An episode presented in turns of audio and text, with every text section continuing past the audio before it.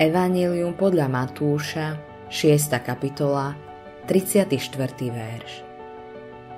Nebuďte teda ustarostení o zajtrajší deň, lebo zajtrajší deň postará sa o seba.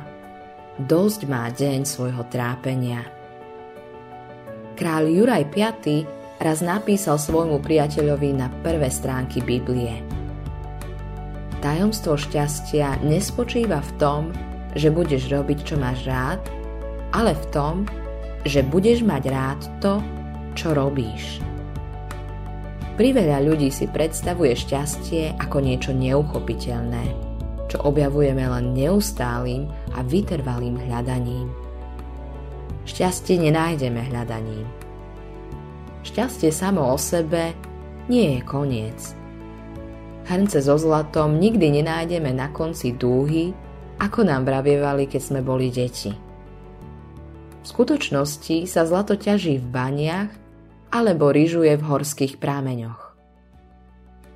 Ježíš raz povedal svojim učeníkom Hľadajte najprv kráľovstvo Božie a jeho spravodlivosť a všetko toto bude vám pridané a tým všetko toto myslel veci, vďaka ktorým sme šťastní a zabezpečení.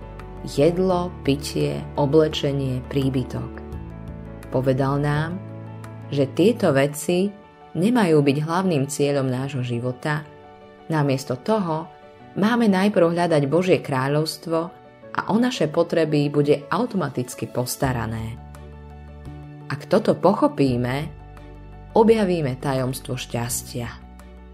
Modlitba dňa Páne, odpust mi chvíle, keď som ustarostený. Slúbil si, že sa postaráš o všetky moje potreby.